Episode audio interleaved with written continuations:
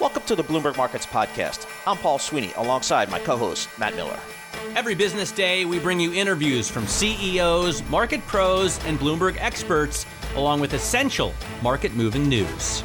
Find the Bloomberg Markets Podcast on Apple Podcasts or wherever you listen to podcasts and at Bloomberg.com slash podcast. We're going to get into it now with Dave Harden, the founder and president of Summit Global Investments. We're going to look at his market outlook for 2022, inflation, Fed tapering. Dave, thank you for joining us. When we think about 2022, how are you positioning yourself? Well, thank you for having me. Glad to be on again today. Um, you, I think you want to be positioned for choppy and more volatile markets ahead. We got a lot with the Fed. Everybody's talked about the accommodation going away and what's going to have. We also have Congress actively involved, COVID 19, geopolitical events. I think it's a lot more choppy in the next year. Yields higher. I think it's positive, but just not as big of a return over the whole year as one would expect. There's going to be periods, though, where it's up a lot and down a lot. I think we're going to have some choppy trading. So, what do I do there? Do I stick with uh, maybe the big top line growth stories, tech, for example, healthcare, or do I go a little bit more cyclical uh, and try to play what should be some type of reopening uh, or, or continued reopening next year? I think that's a really good question, Paul. I think one of the things this creates is a higher awareness for the desire for risk management. And the more you as an investor understand your risk management that's inside your portfolio, it's essential. The better you understand it, the better your portfolio will perform as you hope. So I think the biggest thing you need to do is understand the risks within your portfolio. Now, saying that, I do think you want to have a more value tilt and probably a bigger company tilt over over overall. But small companies will probably, in my estimation, outperform large companies as a whole. But I think the core of your portfolio needs to be in some of these companies you really, really trust. Um, so companies that I've been talking about more, more recently, and I know it's up over 100% year to date, is Ford. Um, Ford, I think, is a really, really good company. It's a great play. They have a ton of momentum in the number of buys that they have and sells, uh, you know, companies selling cars, um, and, and a great opportunity with electric vehicles. They haven't even gotten started yet. Just the F-150. Their Mustang is really not even the Mustang, so they ha- I think they have a lot of opportunity to grow there. Less eccentric than Elon, but really good mm-hmm. management in Ford. So that's one of the core holdings I would look so at. So you mentioned the small cap idea. Uh, we're going to speak to Liz Young later. She loves them too. How does inflation, though, throw a wrench in the ability for smaller companies to navigate a choppy environment next year? It's going to be difficult. And so you want to look, I think if you're going into small cap, you want to look for companies that have the opportunity either to combat inflation with their growth so that's really, really important. Or they have some type of unique technology that I think, or a position in, in their um, peer group that really makes a difference. So the other thing that I think that's really important is I don't think you want to have all the risk on the table. In, in other words, if you looked at the beta of your small cap portfolio to the Russell 2 or the S&P 6, your beta I think needs to be a little bit smaller. Our small cap beta is about 0.8 right now. It's about 15% year to date versus the Russell 2 at about 10. So I think you can do a lot better with um, less volatile companies, but stay in that small cap space. David, how are you thinking about valuation here? There's a lot of folks that are concerned about valuation, but on the other hand, people say, "Gee, but that given where interest rates are, don't worry." Uh, earnings have been very good over the past several quarters, but likely to slow. How do you think about valuation in this market now? Well, there's no doubt it's high, right? You look at any type of chart you want to look at across the market, valuation is extremely high. It's a very narrow market, and so that is concerning. The problem is, is I think, well, not the problem, but the opportunity is, is that valuations never really created a burst of the bubble. So I don't think you worry about valuation. You more worry about what are the downside risks with my individual names in my portfolio and what causes the bubble to burst. So I would set valuation aside a little bit and look at the Fed, look at the COVID, which I, I think uh, you know we've talked about a million times over, and look at what events are going on with Congress and how that's going to affect the downside risk of my names. Is there a paradigm shift, a move away from chasing yield into protecting your capital? I think there there there has to be for at least a portion of everyone's portfolio. So yields are higher. Um, you can't just ch- ch- chasing yield's not going to give you the protection I think that you need, and so you need to look at how does your portfolio fit together and what is the potential risk to your portfolio of losing money. And if you do it that way, and you start talking about risk, I think your portfolio is going to perform as you want um, right. throughout the year. All right, David. Thank you so much uh, for joining us. Really appreciate getting uh, your thoughts and perspective. David Harden, founder, president of Summit Global uh, Investments.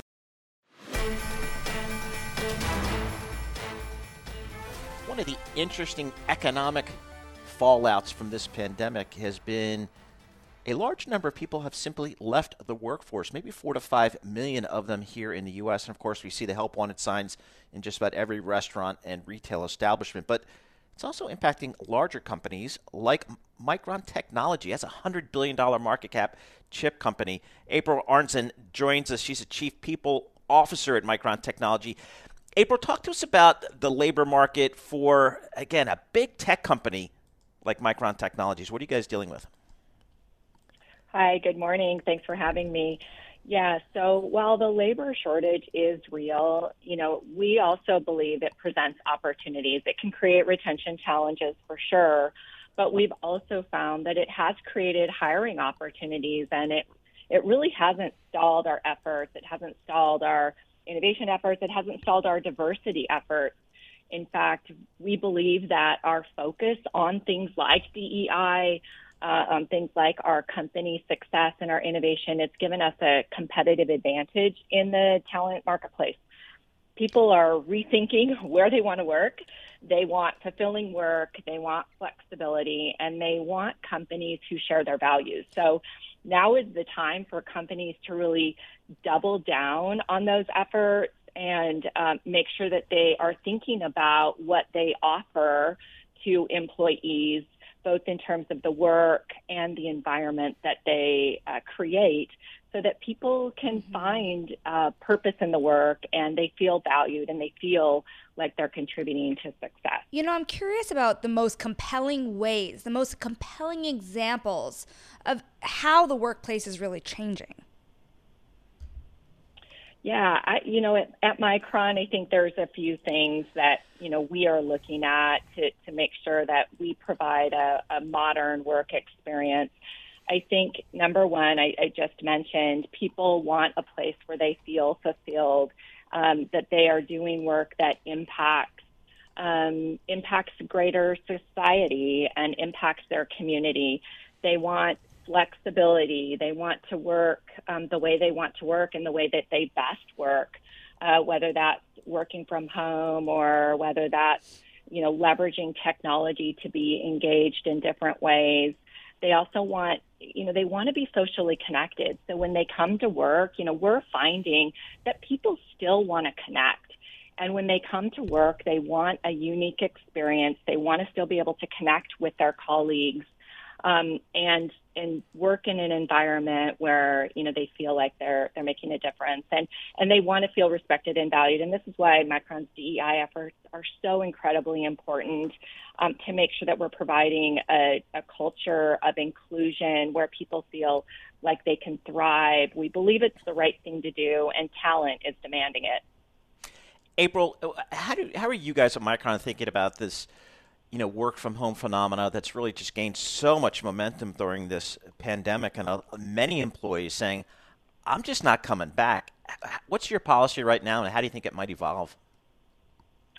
Yeah, so for Micron, we um, we're a manufacturer, so we design, develop, and manufacture memory and storage products. So as you can imagine, we have a pretty diverse workforce we do have a population that has to be working at a, a physical micron location to manufacture our products.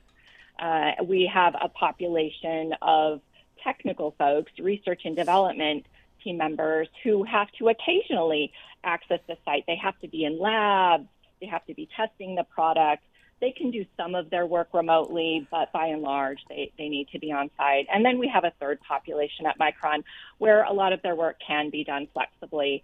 So we've devised a strategy that really addresses all three populations and allows the most flexibility for those different populations. You do have to base it on the role, on the work, Um, and that's exactly what we've done. And and I, as I've mentioned, you know, certainly there is a population, although I would say it's a smaller population that wants to work fully remote um, and and not come to a site. What we're finding um, is that people do want to be connected.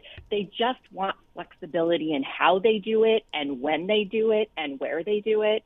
Um, but we are finding people still crave those social connections and coming to work uh, for part of the time in some sort of hybrid arrangement for the roles that allow for that is seeming to be the recipe for success. I'm wondering if the skills are changing that are needed for this workforce of the future.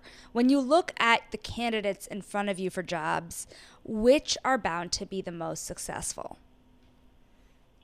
Yeah, I would. Uh, to answer your question directly, the skills are absolutely changing. Uh, as you know, as we look at candidates, the ones that will be successful are the ones, of course, you know, technical capability is important, but what's even more important is the ability to learn because we're not even able to predict uh, what skills someone might need in three and five years down the road. We know that the skills required are changing so rapidly.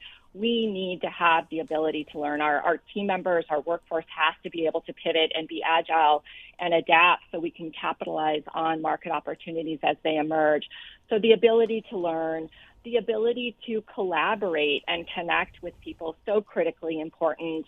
And this is again where diversity, equality, and inclusion, um, making sure that your team members are working together collaboratively, respecting each other, leveraging each other's strengths um, to really innovate in, in an incredible way is really, really important and, and why it's the foundation for Micron. So I would say learning, um, continuous learning, critically important. Ability to communicate, collaborate, uh, very, very important. And then, of course, at Micron, we need a strong pipeline of STEM talent. And we need students in the pipeline ready to take on these tough challenges. So we've invested quite a bit in that STEM pipeline at Micron.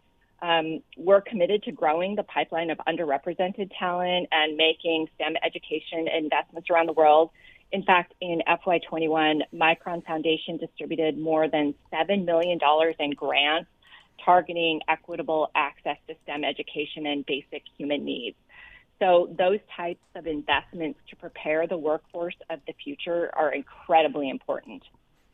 April, thank you so much for joining us. Really fascinating stuff there is uh, corporate American global economies uh, deal with some uh, labor shortages and certainly some skilled labor shortages across the board as well for some of those tech companies. April Arnzen, Chief People Officer of Micron Technology. It says symbol trades on the NASDAQ MU. Uh, it's got about a $100 billion uh, market cap.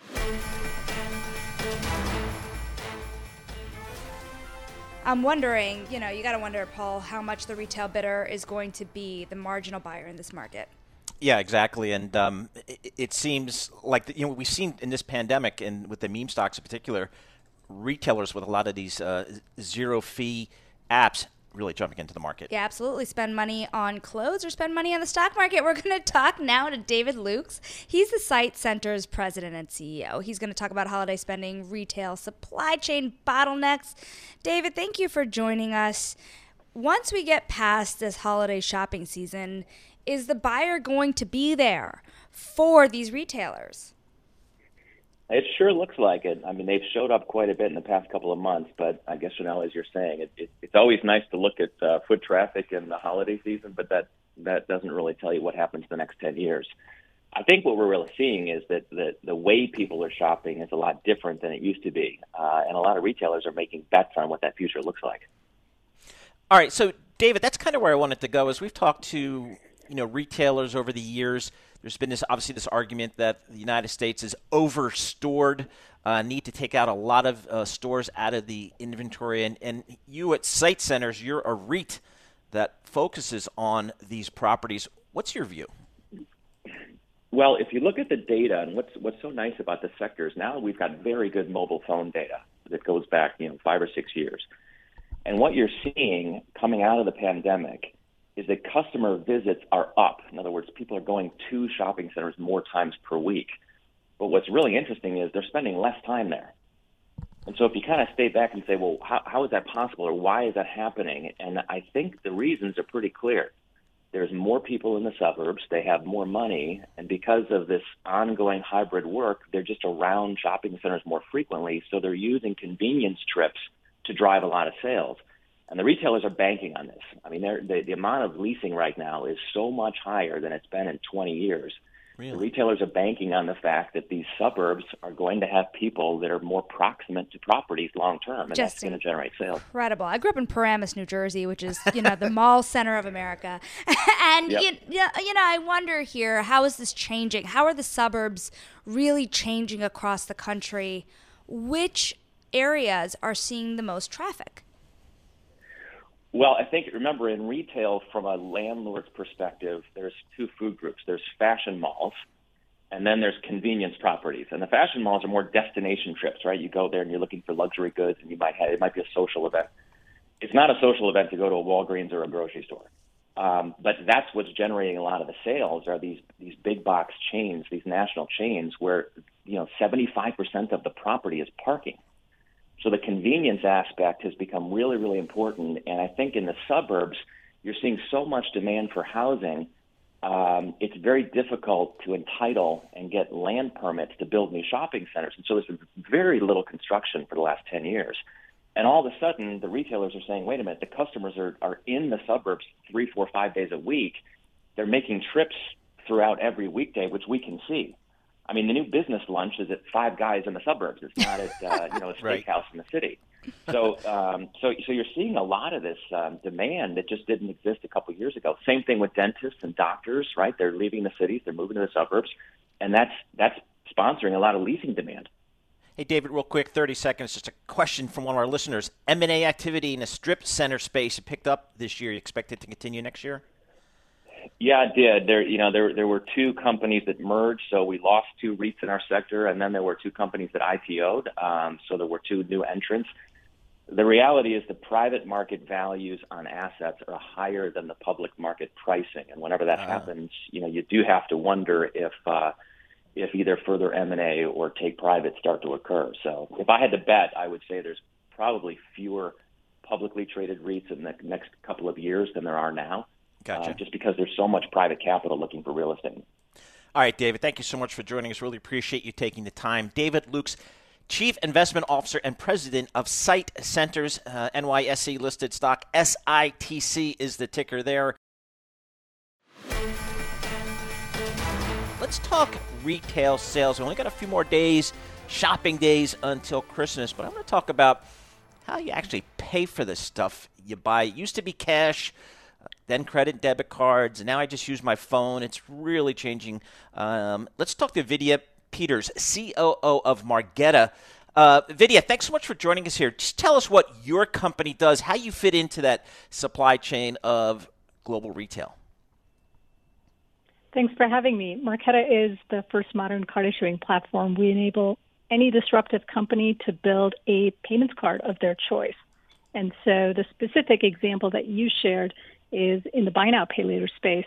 Uh, many of the leaders in the buy now pay later space use Marqeta to instantly issue a virtual card for their customers while they're in the shopping checkout experience to pay for their purchase over time.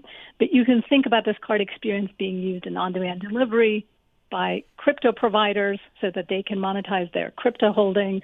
Uh, it's used in digital banking, it's used in industries uh, across the world but very excited to talk to you a little bit more about how it's impacting shopping uh, this season for our consumers. I'm glad you went there. I am so interested in this buy now, pay later theme.